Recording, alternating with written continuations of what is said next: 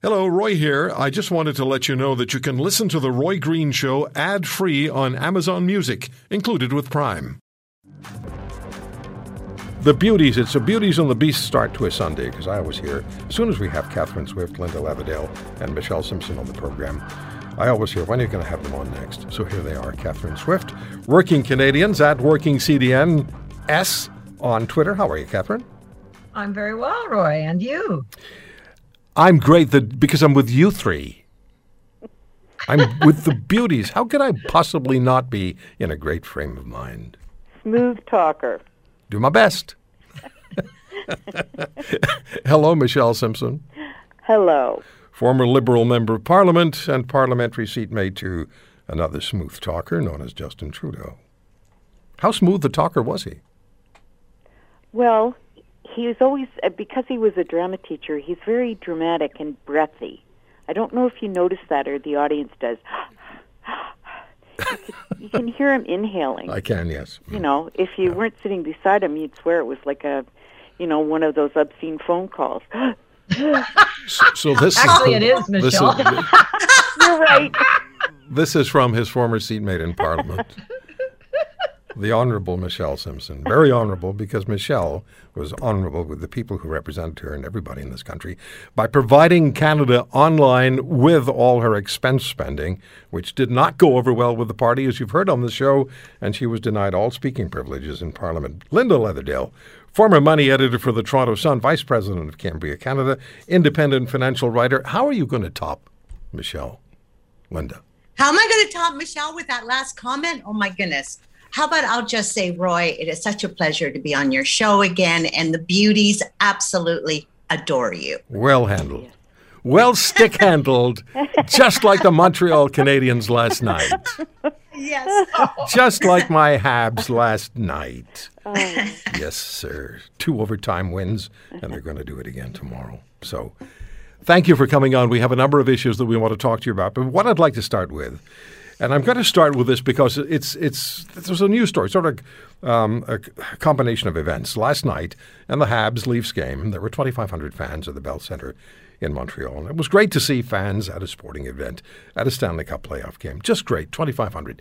Today, it's the Indy 500 in the United States in Indianapolis, and 135,000 fans will be in attendance. The Americans have delivered 366,314,625 doses of vaccine. They've administered almost rounded off to 294 million, and they have, rounding it down, uh, 134 million who are fully vaccinated. So they are they're doing extremely well. We're doing better, but they're doing extremely well. So I'd like your thoughts, and Michelle, let me start with you. Your thoughts on how the vaccine rollout has gone. There've been um, it's been very slow from Ottawa. It's taken months to get to where we are now, but there have been accusations and counter accusations between the federal government and provinces. How do you see what's how this has all developed? Well, uh, that's my major complaint. I would say is that playing the blame game, and I I feel like I'm a pawn in them arguing back and forth. I, I totally understand that nobody's gone through this, and it is a learning curve, but it certainly um, has left a lot to be desired in terms of the rollout, and in terms of the messaging, the mixed messaging, and as recently as hearing about, oh, they've extended the expiry date on the AstraZeneca, like at the eleventh hour, and I, I, I'm sorry, I just don't, I don't follow that at all.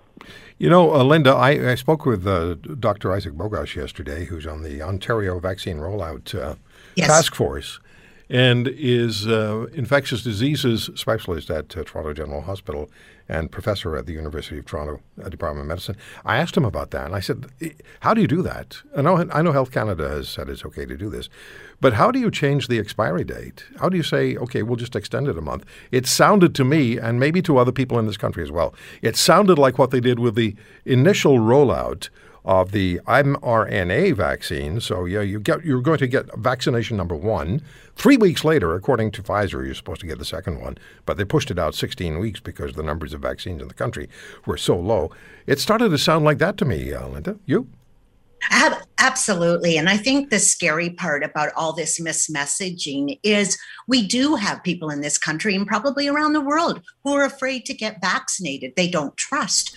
Well, when we have this miscommunication going on, it, it just adds fuel to the fire. And you're right. The United States has done a great job in getting people vaccinated. Lord knows, Roy, I don't want to wait till July for my second Pfizer one. I'd like to get it tomorrow. Um, I look around the world and, you know, I agree that we could have a fourth wave and it could be a variant. And we are seeing in India and Brazil and other places, like, we are so lucky that we're here in Canada, but let's just do it right and quit messing with us because everybody needs to get vaccinated. All right. So, um, yes, Catherine Swift. What about you? Have you been vaccinated? Have you ever had your first one, second one? I've Are you going yes, to? Yes, I've had my first jab, and it was AstraZeneca. I was I was unusually compliant with orders I was given by government. You, as you know, that's not something I normally do. Is obey orders Catherine very well. Swift. But uh, I was told get the first one you're offered, and the first one I was offered was AstraZeneca, and so I went and I got it, and that was now it was April 8th, so that was now uh, almost uh, two months ago. And yeah, uh, up until recently, I wanted a second jab of AstraZeneca because everything I'd read, and I've read a lot, like most people have, I thought, well, to me, it sounds like a lot of the original concerns weren't there. The second dose, you're supposed to not have even less side effects than the, than the first one, and so on and so forth. So now I'm wondering because, yeah, how can you extend this? And Michelle alluded to it too. We're facing a lot of unknowns, and so you do have to cut our decision makers some slack. But from everything I've seen, you know, the fact the facts that we do know that we can count on. We had a federal government that depended on China. That went south very fast. Uh, then they scrambled to get um, arrangements with other vaccine providers. So as a, we started out about three months behind compared yeah. to other countries yeah. that were more on the ball that had governments that well, were smarter than ours. Well, Karen Hogan, the uh, Auditor General, made it very clear with PPEs last year. Uh, a report came out a couple of days ago. She was on the program yesterday that they weren't nearly ready. Play that clip for me. Well, I guess if I was to summarize that, I would tell you that the National Emergency Strategic Stockpile, which contains items like gloves and masks, uh, was not ready to support the response to a pandemic. So there's the uh, the Auditor General for Canada saying that uh, last when the pandemic was declared, uh, PHAC wasn't nearly ready for what they should have uh, been ready for. Clearly, because the reports were issued in 2003 after SARS. But you've all three been vaccinated. You feel good about it, right? Yes, no. Yes. Yes. Okay. Yes. We're halfway there. But Jason Kenney also told us. Can you get that clip for me? Jason Kenney told us that uh, the province of Alberta had uh, a lot of PPE and uh, they were all ready, and they offered uh, supplies to Ottawa. And uh, here's what Mr. Kenney said to me personal protective equipment. We offered to, to basically be a conduit for the rest of the country because we've got long term, deep relationships with global suppliers and quite diversified supply chains. So they're trying to get in there with the rest of the world to, to, to order supplies when they don't have the infrastructure we do. But, but whatever, I guess that's the federal government's choice. So they said no, thank you. Essentially, yeah. All right. So there's Jason Kenney, the Premier of Alberta in, I think it was April of last year, 2020, talking about how the province was ready to help the federal government. And the federal government said, no, thank you. All right, Catherine Swift, what do you make of, uh, of, of, what we found out about uh, from the Auditor General about the lack of readiness for PPE uh, at the federal and at the provincial level, but particularly at the federal level? And have to remind people you remember the Conservative Party. Not that that in, impacts on what you're going to tell us. well, my orient, my political orientation is uh, is is probably consistent, even though I've often voted liberal in my past as well. But I look for pragmatism, you know, things that are good for the average citizen. And uh, I remember well the beginning of the pandemic being told, "Well, we had SARS, so we're really well prepared because Canada dealt with that." But of course, we know that is not true. In fact, we were all being called racist back then if we questioned what China was doing. That's how silly and political the federal government was being. But I think too that an important item that I don't think has come out enough, and, and by the way, the Auditor General, this isn't the first report she's done on on how Canada coped with the pandemic. No, she did one in March. Quite negative. She did one in March this, as well. Yeah, exactly. And and it's been negative. So this is a bit of a continuum. We're seeing how they drop the ball. But one thing I'd like to see more attention paid to. We like to criticize politicians and we're often very justified in doing that. But what about our so-called professional public service? We have people in the government in Ottawa, to some extent provinces, but national something like a national pandemic, that is in the ballpark of the federal government.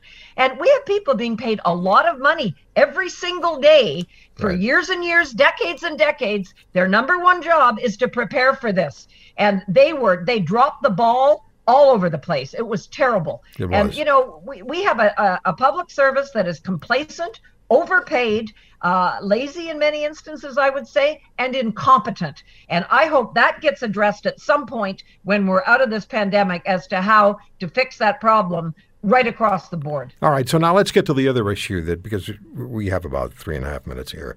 The other issue that people are talking about across the country, some places more than others, depending on what's happening with their kids and sending kids to school is concerned. What about children being in the classroom? We have Canadian pediatricians saying they belong in the classroom, telling Doug Ford they belong in the classroom. We, we hear this time and again. Infectious diseases specialist Dr. Martha Fulford on this program yesterday saying the same thing. Um, Michelle, let me uh, let me start with you. What, where should kids be? I believe they should be back in the classroom. I honestly do, and I think I'm. I, I will admit I'm highly critical of Ford, uh, particularly on this issue you know, he drives by a, a, a playground that's got a lot of kids in it and immediately moves to lock down playgrounds just based on what he sees. Mm-hmm. Now he's going so far the other way, you're never going to get consensus amongst any experts in any field. It just isn't going to happen. So I think he's ragging the puck, Roy, and uh, I think our kids are paying the price. Linda? Well, you know what? I I'm sure you've all heard some of the rumblings, but you're hearing the teachers claiming that Ford's vision for the future is kids all online, which come on, guys. For mental health and other reasons, people love to be with people. So I agree with Michelle. We got to get them back into the classroom. But I just want to add, we got to make sure it's safe these variants that are coming up, and I hope don't attack us, are attacking younger people and it is more contagious. So I think we've got a big job to do and a responsibility. But I agree, getting them back into the classroom, back into a routine is is is, is great for our kids. Uh, Catherine, without leadership, people are going to look for consensus. And in a situation like this, you have to have leadership. Yes, you can have advisors, but somebody has to get out in front and make decisions. No? Oh, definitely. And I absolutely agree. The kids should be in the classes. Uh, I think uh, a pox on all their houses. You know, the politicians, you're not going to get perfect consensus, but even the medical profession is all over the map on this. You know, you talk to one doctor, you get one opinion, you get 180 degrees another doctor's opinion. So, you know, if only the medical profession too could get together and say, well, given that there's uncertainties, we feel, you know, this is the right way to go. And yes, kids in class. The unions are the same, of course. The unions have not done one constructive thing. They get a ton of taxpayer dollars. Those union heads are paid as well as any corporate leader, and they can never take a constructive view. They are always obstructionist, and they're using the pandemic as a means to get ultimate goals for them. Uh, such as fewer, uh, a smaller class size, which of course just puts more money in union pockets. All so, right. you know, like yeah. I say, None of them, in my view, are be- doing the right thing for kids or families or average citizens. Okay, beauties, thank you so much for starting us off today on this almost the last day of May. And I know you're all Leafs fans, so go Habs go. Go Leafs go. if you want to hear more, subscribe to The Roy Green Show on Apple Podcasts, Google Podcasts, Spotify, Stitcher, or wherever you find your favorites. And if you like what you hear, leave us a review and tell a friend. I'm Roy Green. Have a great weekend.